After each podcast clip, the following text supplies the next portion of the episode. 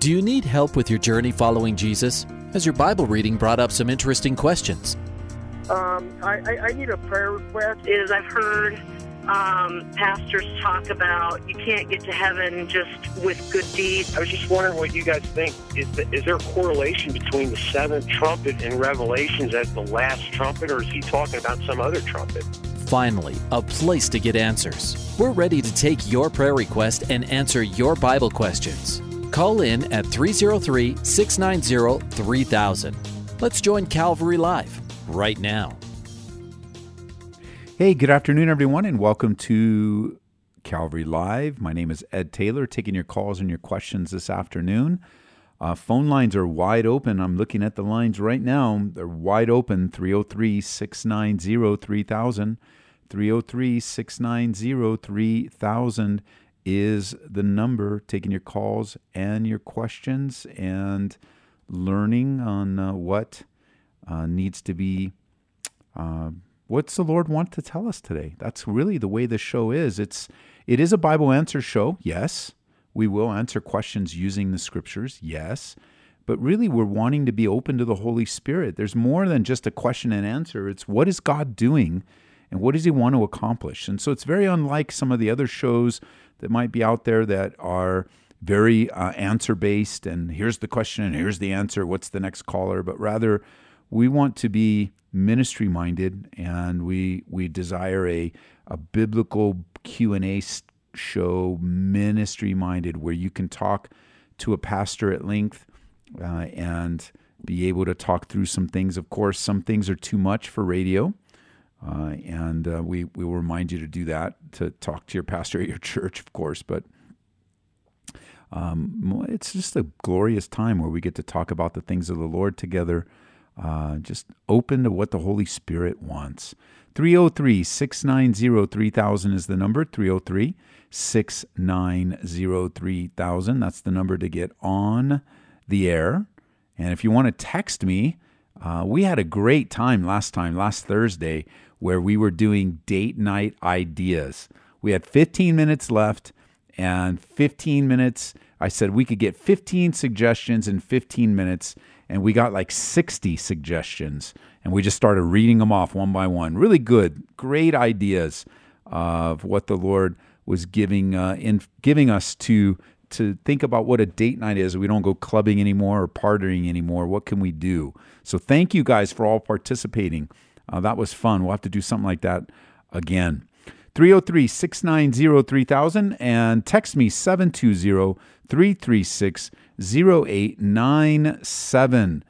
Uh, we're going to be launching a brand new book tonight, studying. If you've never studied a book of the Bible from chapter 1, verse 1, all the way to the end, you're going to get your chance as a part of our gathering tonight here at Calvary Church. We're going to start studying the book of First Peter, and such a relevant book for our times. Uh, it might be a little surprising to some of what God's counsel is for those under great persecution, great governmental persecution. Uh, let's move away from opinions and feelings and let's move into what God says in His Word. And First Peter was written to a hassled, scattered group of people that were living under the time of Nero. Uh, and just consider uh, this isn't today we're going to be introduced to uh, Peter, but uh, we'll be introduced to the book a little bit later. But consider uh, what uh, what is going on around. I want you to come out. I want you to tune in for this. I want you to be online. You got to be a part of this. It's time. It's time to get back to church. It's time to get back into the Word. It's time to get back into prayer. COVID is has it's run its course in terms of, of of how it's affected us. I know it's still out there. I know we still have restrictions. They're all very unfortunate, but they they they may have created bad habits. And so let's get back some good habits. Check this out. Rome was burned in AD 64. Nero was likely was the likely suspect. Alive to his danger, he sought for a convenient scapegoat and found one in the infant church. He accused the Christians of starting the blaze. By the time it was quenched, the fire had resulted in the virtual destruction, destruction of three of 14 districts into which the city was divided. Nero launched a fearful persecution of the church. The center of the persecution was Rome, but just as the fire had spread, so the flames of persecution spread. Even some of the nearer provinces were likely places of danger. Both Peter and Paul seem to have perished during this time. In AD 67, war broke out with the Jews, a war that would end finally in the demise of the Jewish state. Nero committed suicide in AD 68 at the end of at the age of 32 in the 14th year of his reign. Peter's first epistle seems to have been written sometime before or between 64 and 67, between the outbreak of the Christian persecution and the outbreak of the Jewish war. Peter felt the peril and suffering of the times. The world was changing. Old landmarks were being removed. Christianity was in crisis. Peter had some things to say because he was one of the Lord's first four disciples. And he had many marvelous memories, so he reaches for his pen. That, my friends, is the beginning of the study of First Peter. And we start tonight looking at Peter himself. So good. Man, I'm excited. It's been 15 years since I taught uh, Peter. So uh, it's time. Uh, the Lord led us here. We just finished um, Daniel, uh, finished nine weeks, 10 weeks on understanding the times, plus the rest of the book of Daniel. Um, powerful stuff. So 303 690 3000. Text me, three, uh, text me at 720 336 0897. We're going to start right off in line one with, in Longmont, Colorado. Crystal, welcome to the program. Thank you. You're welcome. What's what's going on? You're on the air. Um, my question today, Pastor, is um, I don't know where in the Bible it says this, but I am aware that it it indicates what we sow here on earth, we will also reap in heaven. And my question is, if there's also no marriage in heaven, um, will I know my ex-husband if I do get married again here on earth? Will I know then that husband, and will I know my mom and just other family members? Where does it where does it end, or what does that look like? That's a great question. Uh, yes, the answer is the simple answer to your question is yes. You will have more knowledge in heaven, not less, uh, than you have here. Uh, you'll have perfect knowledge in heaven uh, in the eternal state, not the not the imperfect knowledge that you have here. So those key important relationships in your life can, in Christ continue eternally. Now the question would be if my friend or loved one was unsaved, would I also know them or know their absence? I believe the answer to that is also yes. Uh, we have an hmm. example of Jesus teaching uh, when he was teaching about the rich man and Lazarus, the rich man who, in his eternal state, was living eternally separate from God in a place known as torments. Uh, he knew about his brothers, and he knew at the time that his brothers weren't saved. So the answer is yes. You will know all of the people that you love, uh, that you care, and with those that died in Christ, you'll actually even spend eternity with them. Mm, amen. Well, thank you very much, and thank you for um, answering to your call and uh, preaching because it has absolutely changed my life. Oh, praise the Lord for that, Crystal. That's encouraging. Thank you. Amen. All right. And we'll I'll talk to you later. tonight. All right. We'll see you soon. Thank you. Bye bye. Mm, bye bye. 303 690 3000 is the number. 303 690 3000. Uh, Gavin in Centennial, Colorado. Gavin, welcome to the program. Hey, Pastor, how you doing? Good, man. What's up?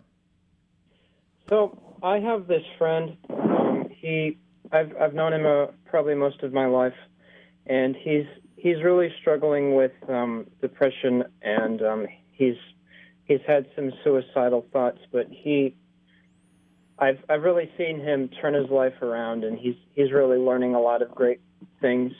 And I've I've just been trying to tell him that Jesus is the way to to really transform but he he has like this this wall of disbelief and there's there's a lot of worldly knowledge about Christianity that he's drawing on and Yes. I I'm I'm wondering like what I could say to him.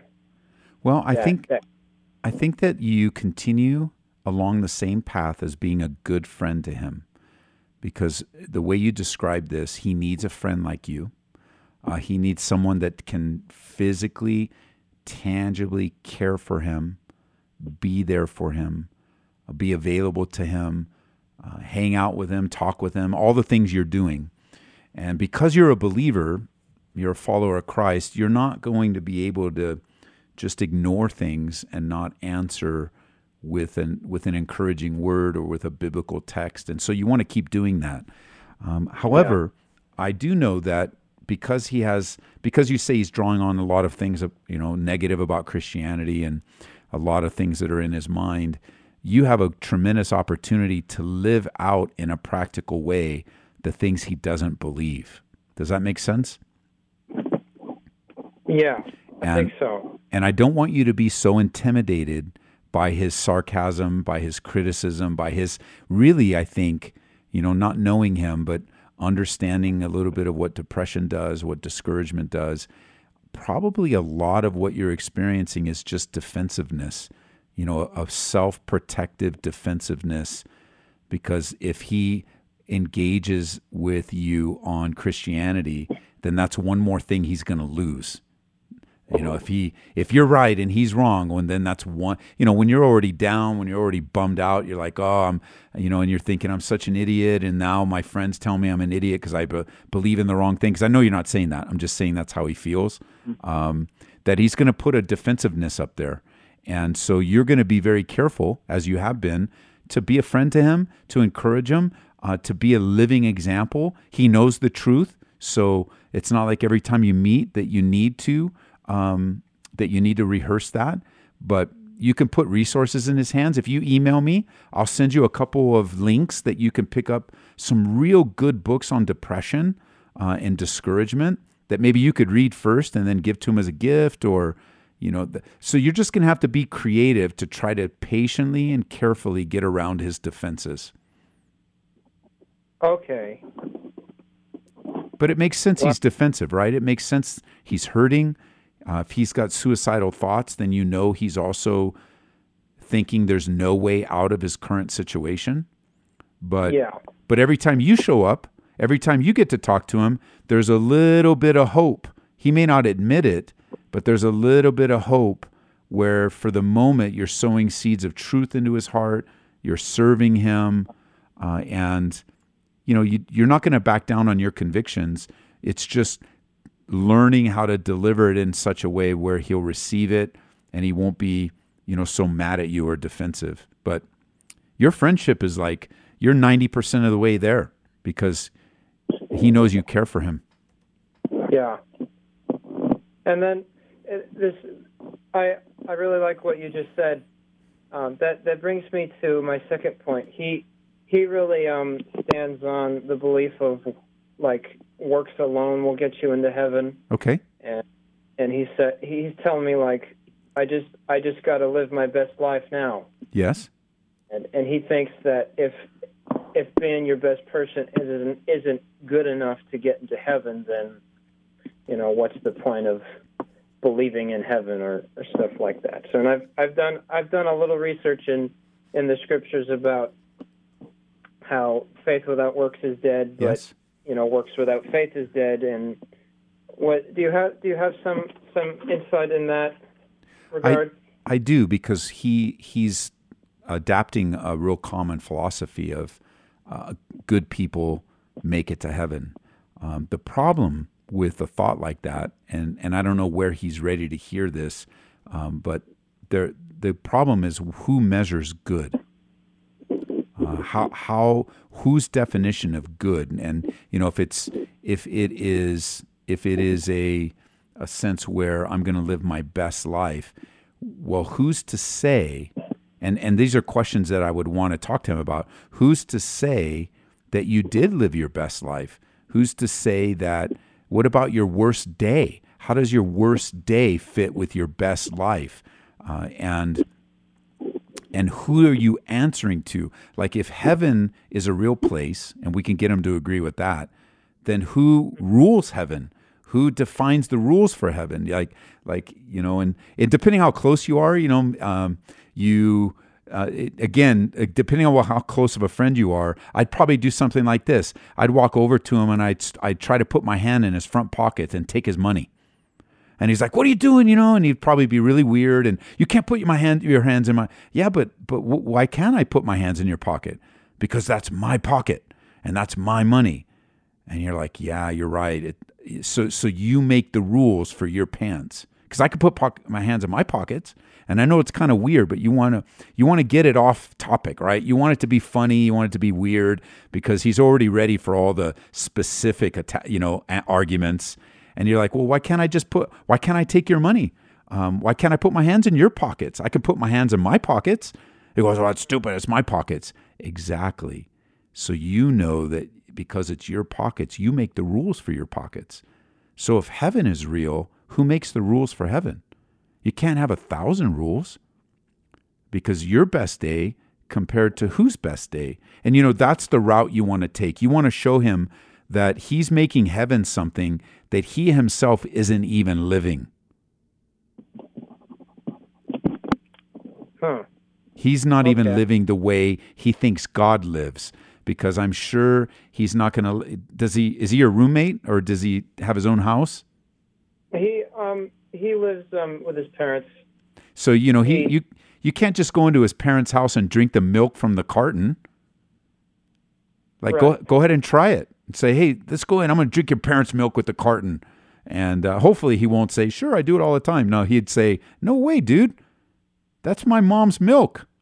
Yeah, but who's who makes the rule? If it's your mo- and the whole point is this: if the milk belongs to mom, then she can make the rules, and you and I can't change her rules.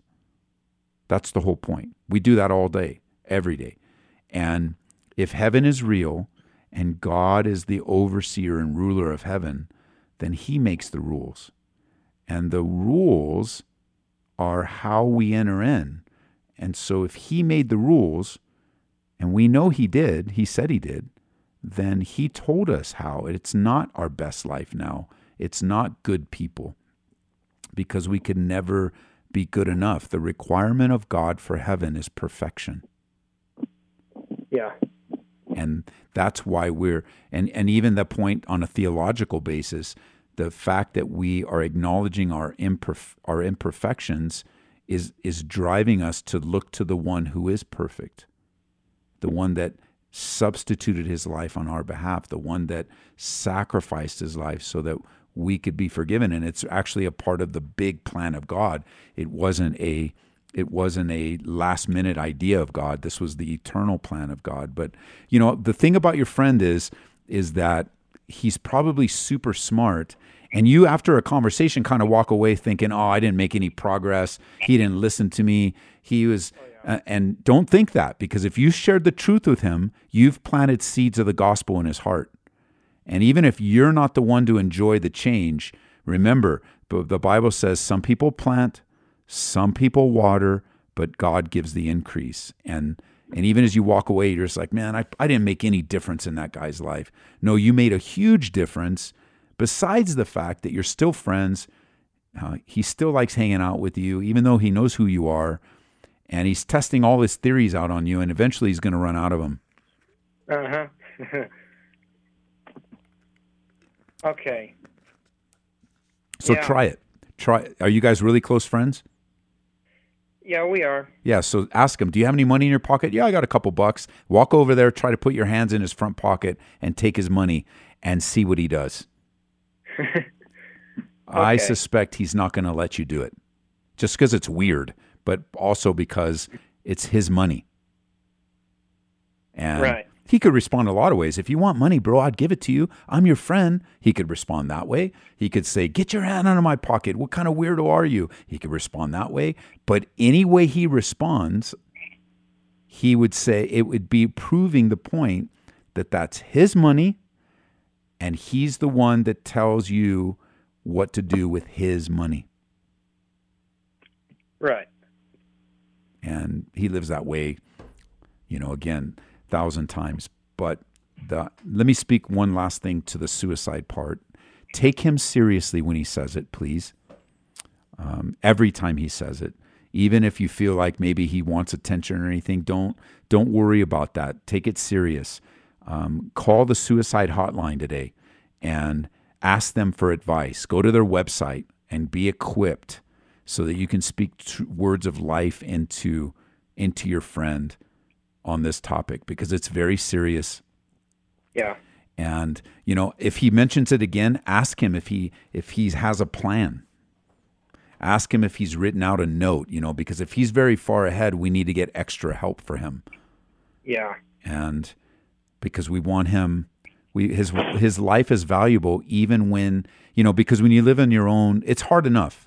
I have not been suicidal before in that sense, but I have had thoughts that mm-hmm. it would be better I'd be it would be better if I wasn't here or I'd I'd love to be in heaven right now, right? And right. and I have been hopeless. I mean, I have been deep dark pit before, but I I haven't been to the place that far. So however, yeah. I've served a lot of people that have been that far and and even though your friend doesn't see value in his life the way he's living it now, we know that his he's valuable. We know that he has a friend that loves him, a parents that love him, and he's yeah. he's important. So I would just encourage, and that's for everyone listening too, that that we take that very very seriously and not be afraid to speak to it. I think sometimes we're all afraid and we don't know what to do. Just speak right to it, just as the friend that you are, and say, "So tell me, what? Why are you suicidal?" And let them talk it out. Because sometimes just talking it out, it's like I think I'm such an idiot. Well, bro, I've known you for a long time, man. I know you're not an idiot. Um, mm-hmm. Or, you know, I just feel like nobody loves me. And you're like, yeah, sometimes I feel like that too. But, but man, you and I have been friends so long. Like, I, I love you, man. As a man to man, I love you. I love you as a friend. I'm glad God brought you into my, like, don't be afraid to speak and draw out from him the things that are making him feel bad so you can speak truth to him because it will benefit him, I promise you. Yeah. Thank, thank you so much, Pastor. You're I've, welcome, Gavin. I've, I've, been listening to your program for quite a while now, and I, this is the first time I've called in. And the, the things that I hear you guys talk about is just really encouraging. Oh, man. So, You're encouraging. I think you encouraged a lot of people today. We all need friends like Gavin. God bless you, man. All right. Well, bye bye. I'm honored. Bye bye. 303 690 3000. And isn't that, especially with COVID and everything going on, how much uh, we want friends like Gavin and we need to be friends. Um, we, we want friends like Gavin. We need to be friends like Gavin. 303 690 3000.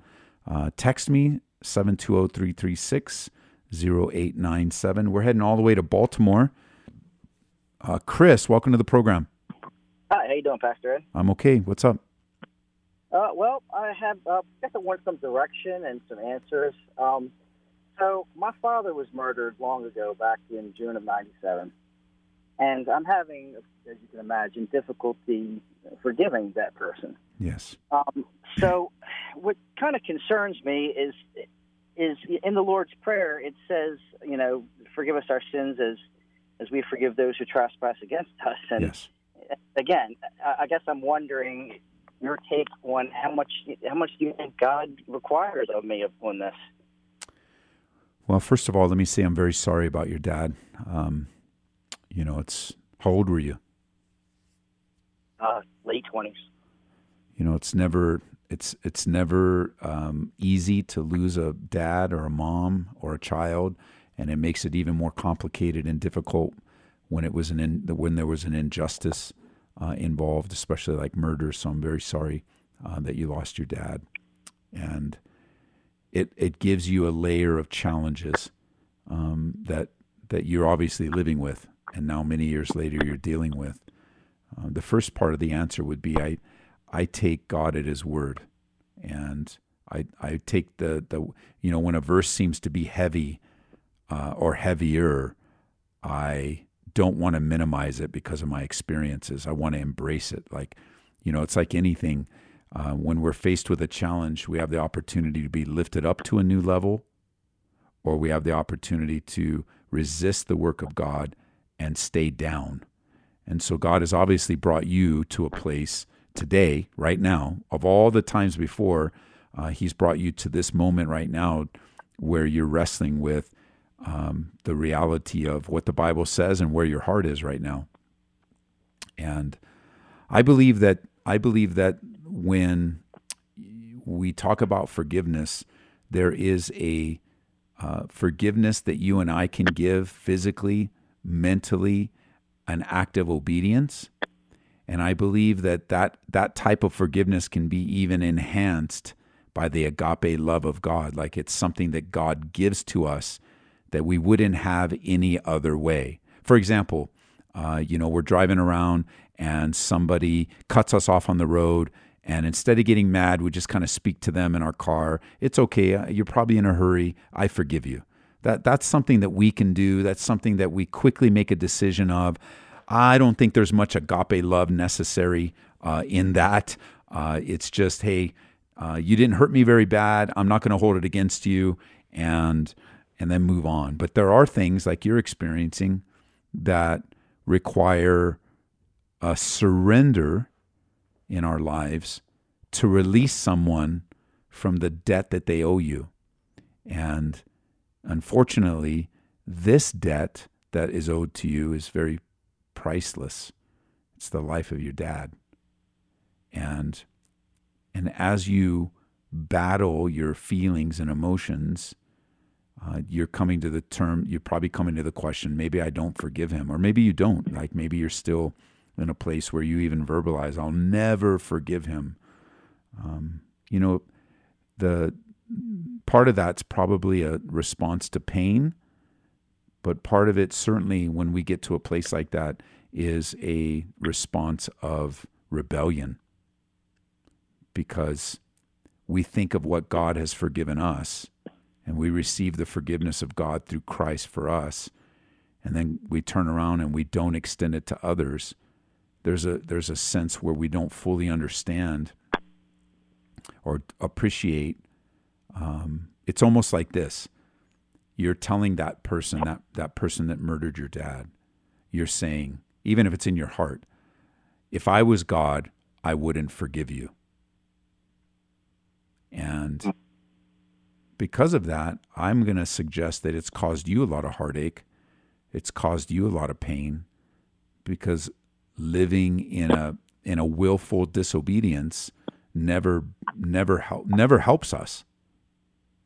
And I don't believe God looks down at you like, "Hey, you're a bad Christian because you won't forgive."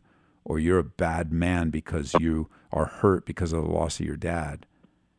But I do know that when we refuse to forgive, it's an indication of a hardness of our own hearts. And we're the ones that suffer. So here's what we're going to do. I think we have a. Fo- I want you to follow up with any. I'm going to put you on hold. You hear the music. Don't go anywhere. I'll take you the first thing uh, when we come back from the break, okay? Okay. If you're listening to Calvary Live, my name is Ed Taylor. I'm the pastor here at Calvary Church in Aurora. We'll be right back.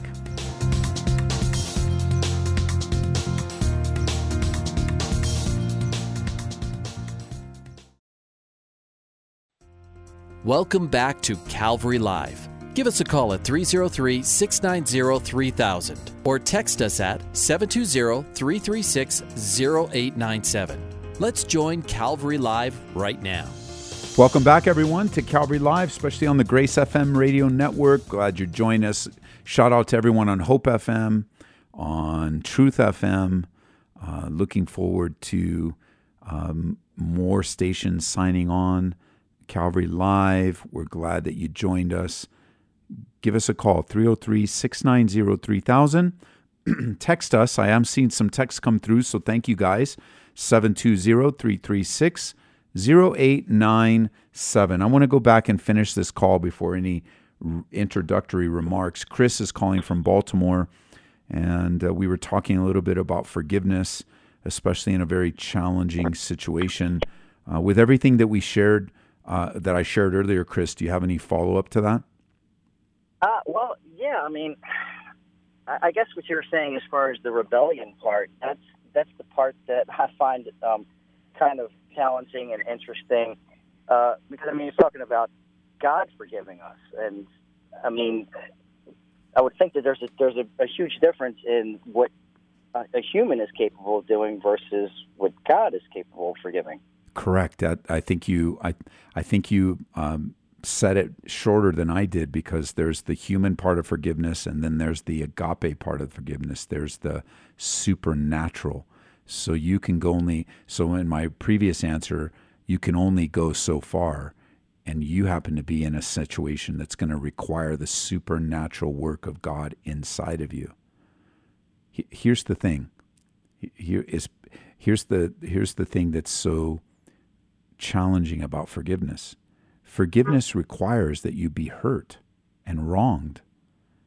The the need for forgiveness requires that you and I have an injustice done to us. Or otherwise forgiveness wouldn't be necessary. And with a injustice, or in your case, a very horrific criminal injustice, it's wrong and unfair and never right. It still brought you to the same place of obedience. Will you forgive in light of the way you've been forgiven?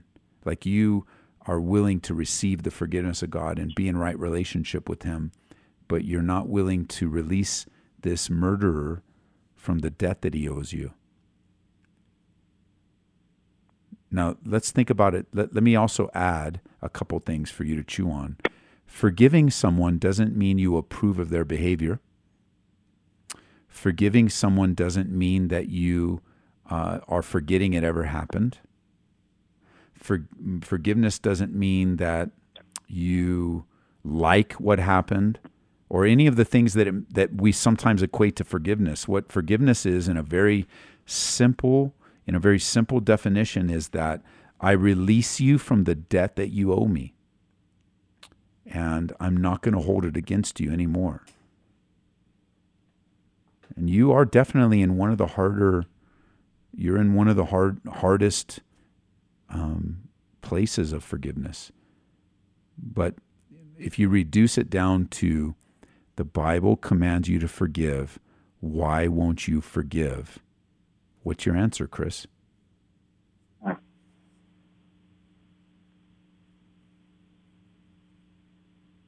You know, I don't think I can give an answer. It, it, it it's not, I, mean, simply, it's something very difficult to do. Yes. And how many years has it been? uh, I don't do the math. 97, so what? Uh, 23? 23, yeah. So for 23 years, your heart has gotten harder and harder and harder and harder. Well, well I wouldn't. I wouldn't say that. See, because I've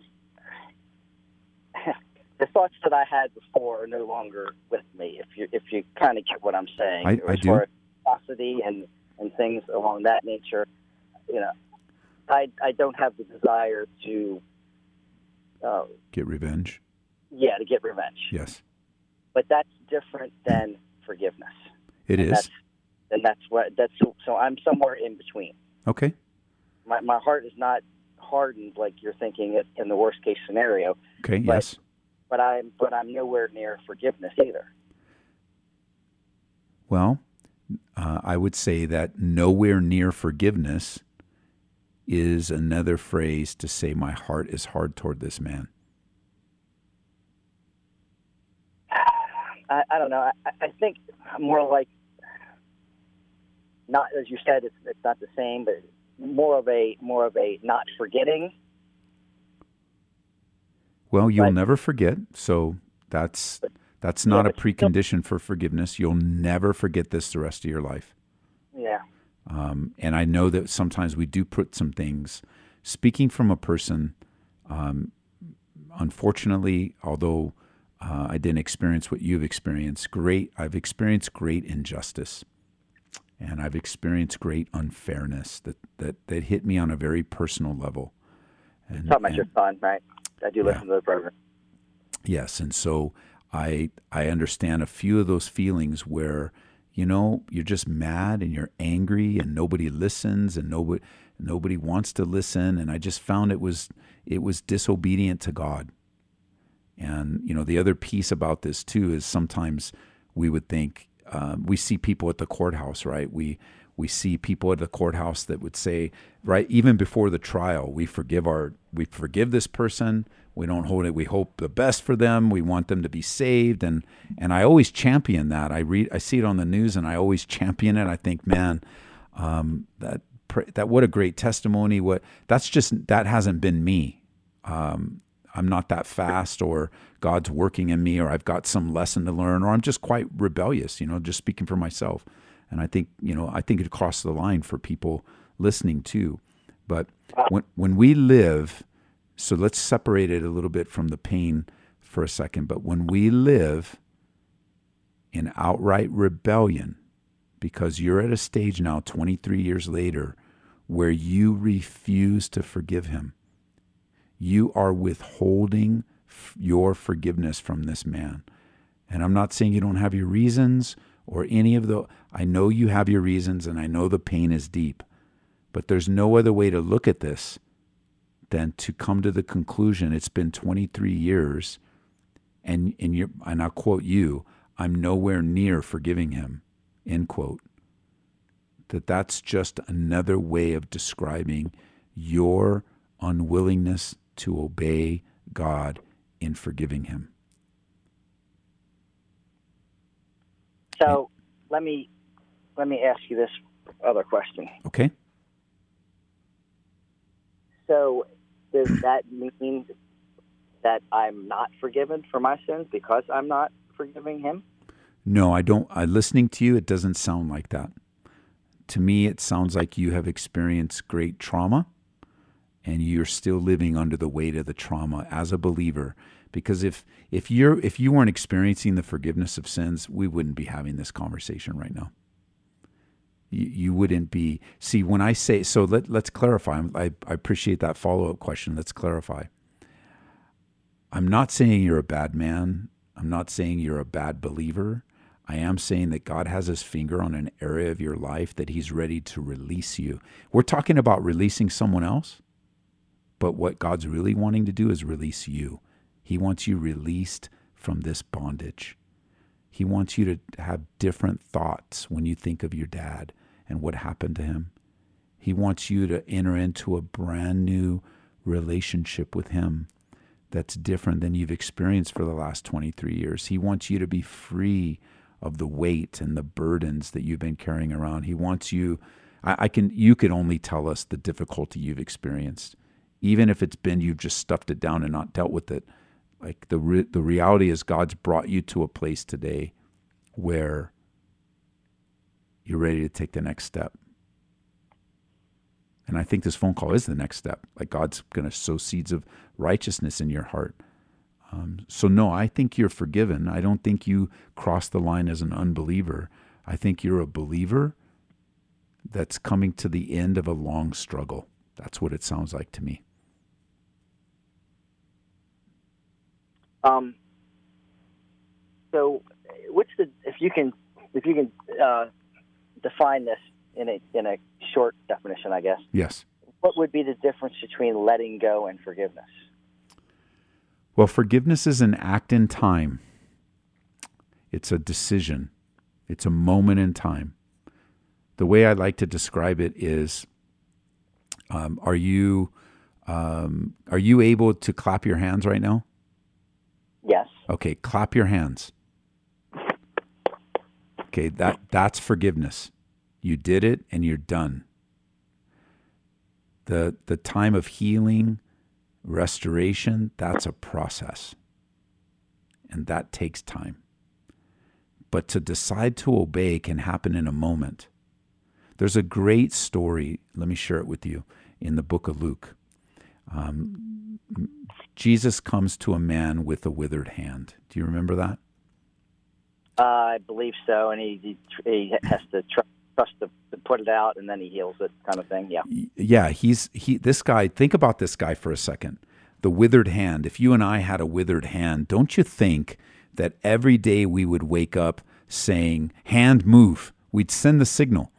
Um, we would send the signal down from our brain, down our arm to our hand, and we would say, "Arm, move," and and we would um, like I would do that every day. I think I'd wake up. I remember when I moved here to Colorado, I had this headache that wouldn't go away. I literally had a headache for a year, and every day, every time I'd wake up, every time I would, um, uh, if I would think about it, I'd go, "Man, do I still have the headache? Yes. Do I still have the headache? Yes. Did did it leave yet? No." And you know, I would uh, it was always on my mind. So I'm thinking of this guy, uh, this, the, the true story of, a, of the time in Jesus. This is so powerful in Luke 6 6. Um, it says, Now it happened on another Sabbath also that he entered the synagogue and taught. And a man was there whose right hand was withered. So the scribes and the Pharisees watched him closely and whether he would heal on the Sabbath, that they might find an accusation against him. But he knew their thoughts and said to the man who had the withered hand, Arise and stand here. And he arose and stood. Now that's interesting because he doesn't have a problem with his wither, with his feet and his arms, I mean his legs.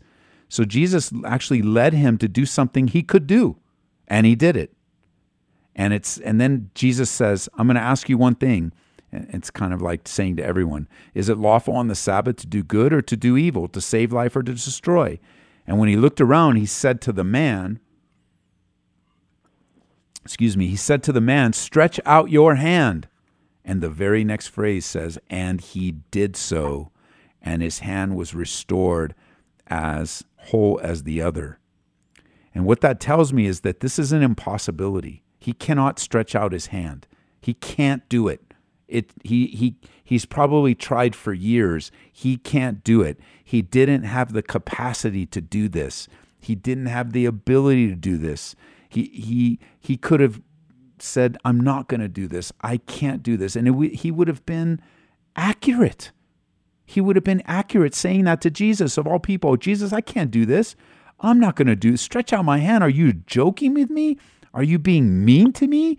Like, don't you understand how many times I've tried to? He could have had that whole response, but instead, in the instant that Jesus commanded him, it was the instant he had the power to fulfill the commandment. And as it's been wisely said, God's commandments are his enablements. And when you decide to obey, you're going to be able to obey. And you can do it just like that. That's forgiveness. You obey in the moment. And letting go and healing and when will I stop crying? Even reconciliation.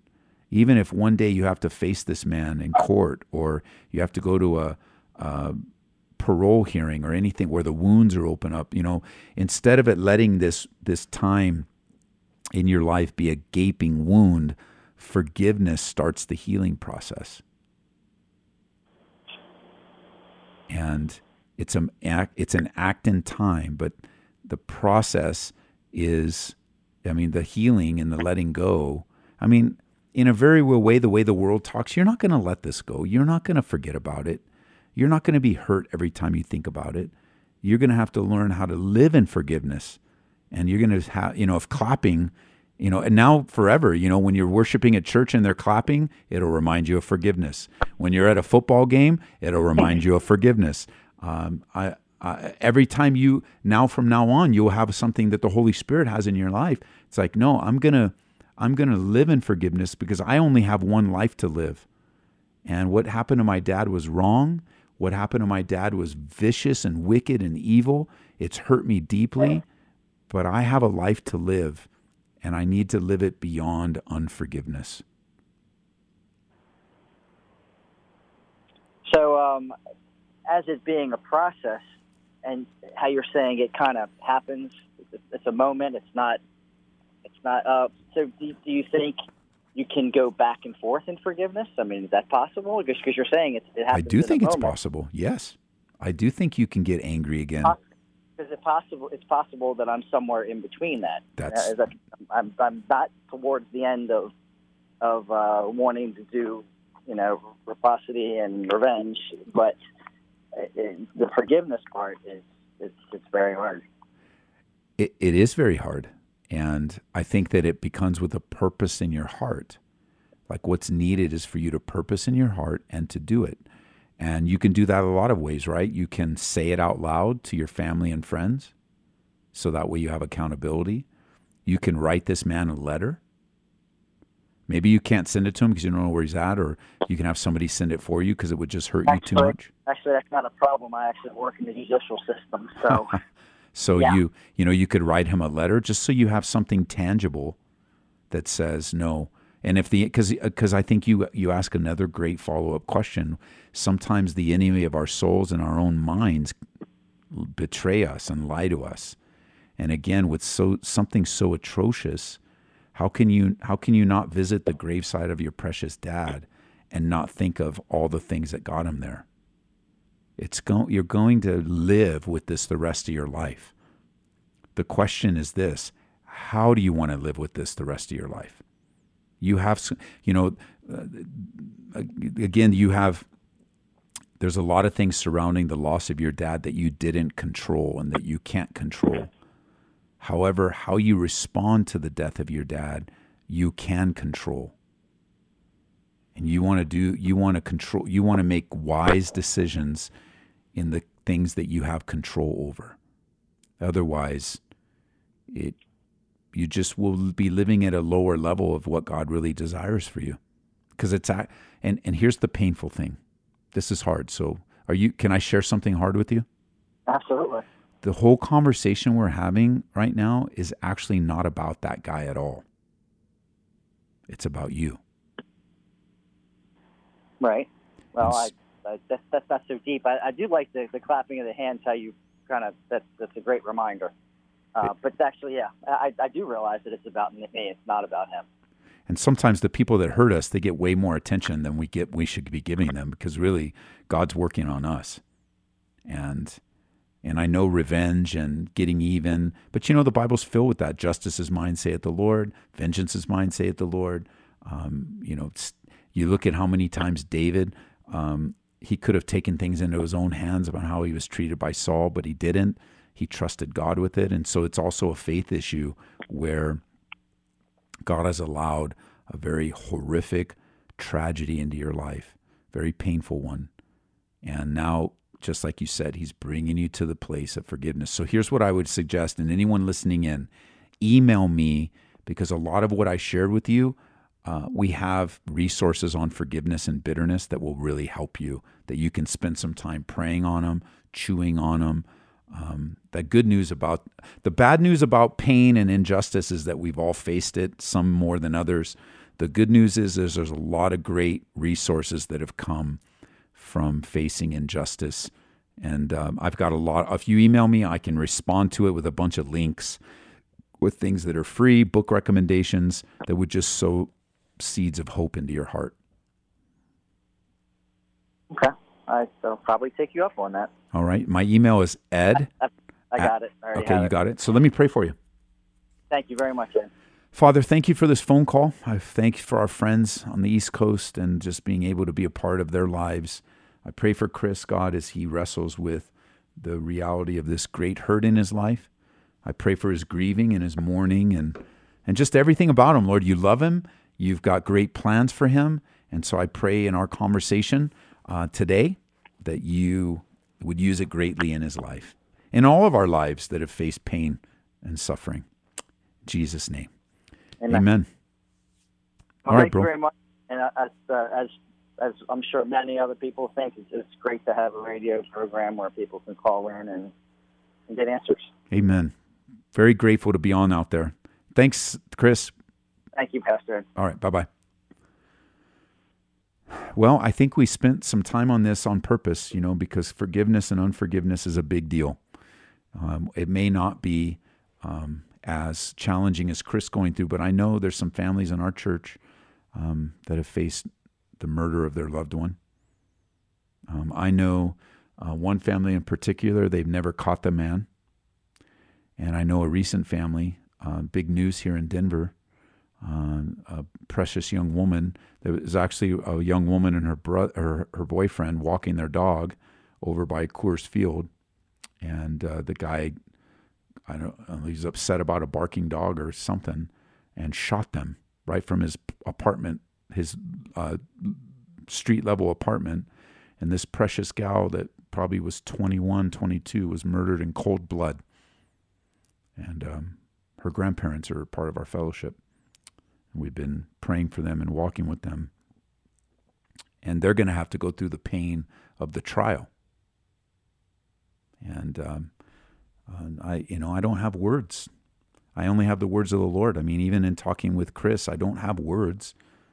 Um, our our pain wasn't that bad, like it wasn't that demonstrative, but man, it's still real. Like so, so it's still injustice and unfairness, and it's horrible. And if we hold on to it, then it becomes bitterness, and it becomes a root of bitterness, and it becomes like we're stuck in time, and it interrupts our faith relationship. It interrupts our relationship with the Lord. It interrupts our ability to serve others. And so here's my email address. Everybody listening in, if you email me, just tell me you want the forgiveness info. I'll send you a bunch of information. Some of it's free, you can print out, some of it books you have to buy. You can email me at ed at edtaylor.org. It has to be .org. Ed at E-D-T-A-Y-L-O-R dot O-R-G. And just say you were listening to the show and uh, you want the information on forgiveness, and I will send it to you. Um, so before we get to back to the phone lines, we have prayer for Holly, drastic medical issues. Doctors can't figure it out. Prayer for a son who has severe anxiety.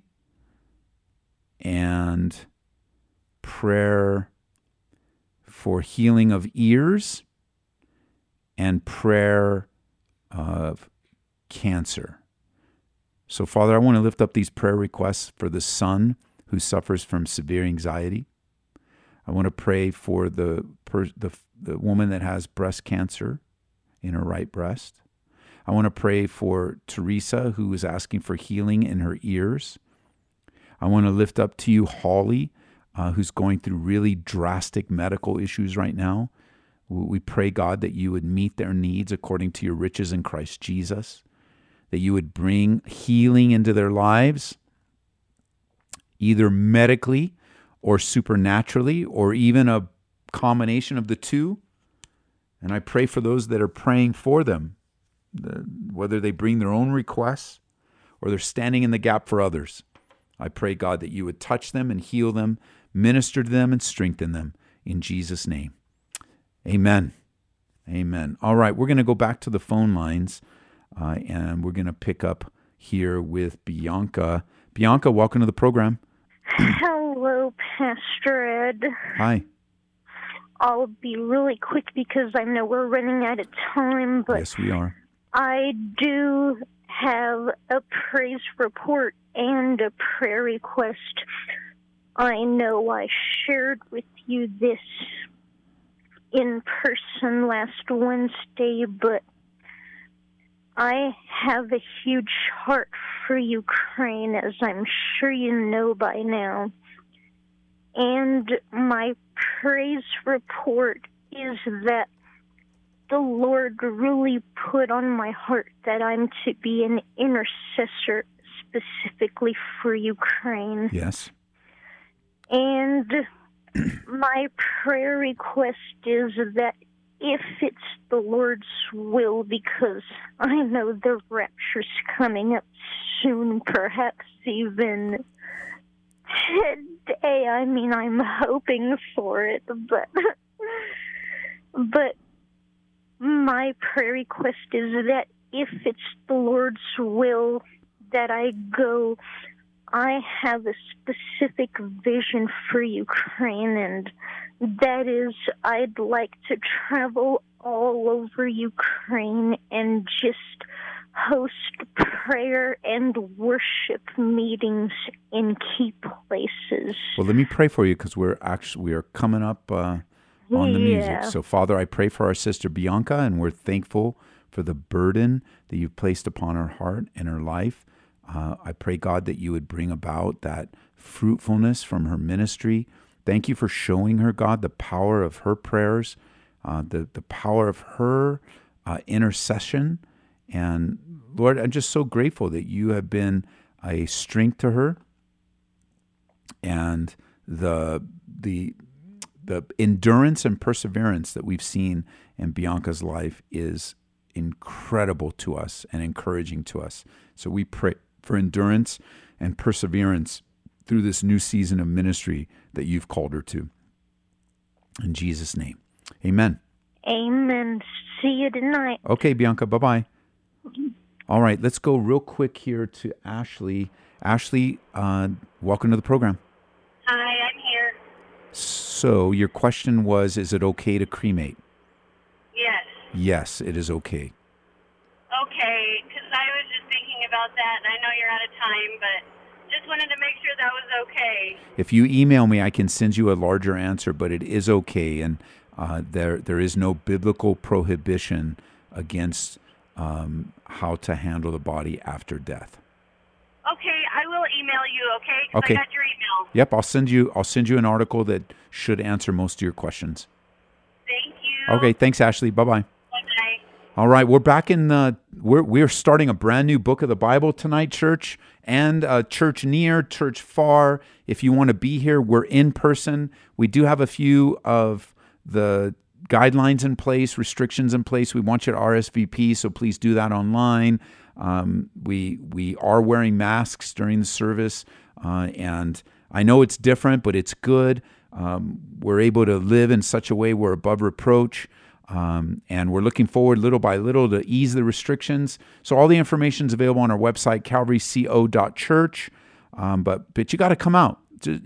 I know it's different, but you'll get used to it. And just right when we're getting used to it, then the Lord's going to take it away. And and that's what First Peter is all about. Like like the First Peter's like adapt to the situation by trusting in the Lord. Adapt to the situation by trusting in the Lord. Isn't that a great word? And um, and so we'll see you tonight, seven o'clock, CalvaryCO.church. Come on out. We'd love to have you. First Peter.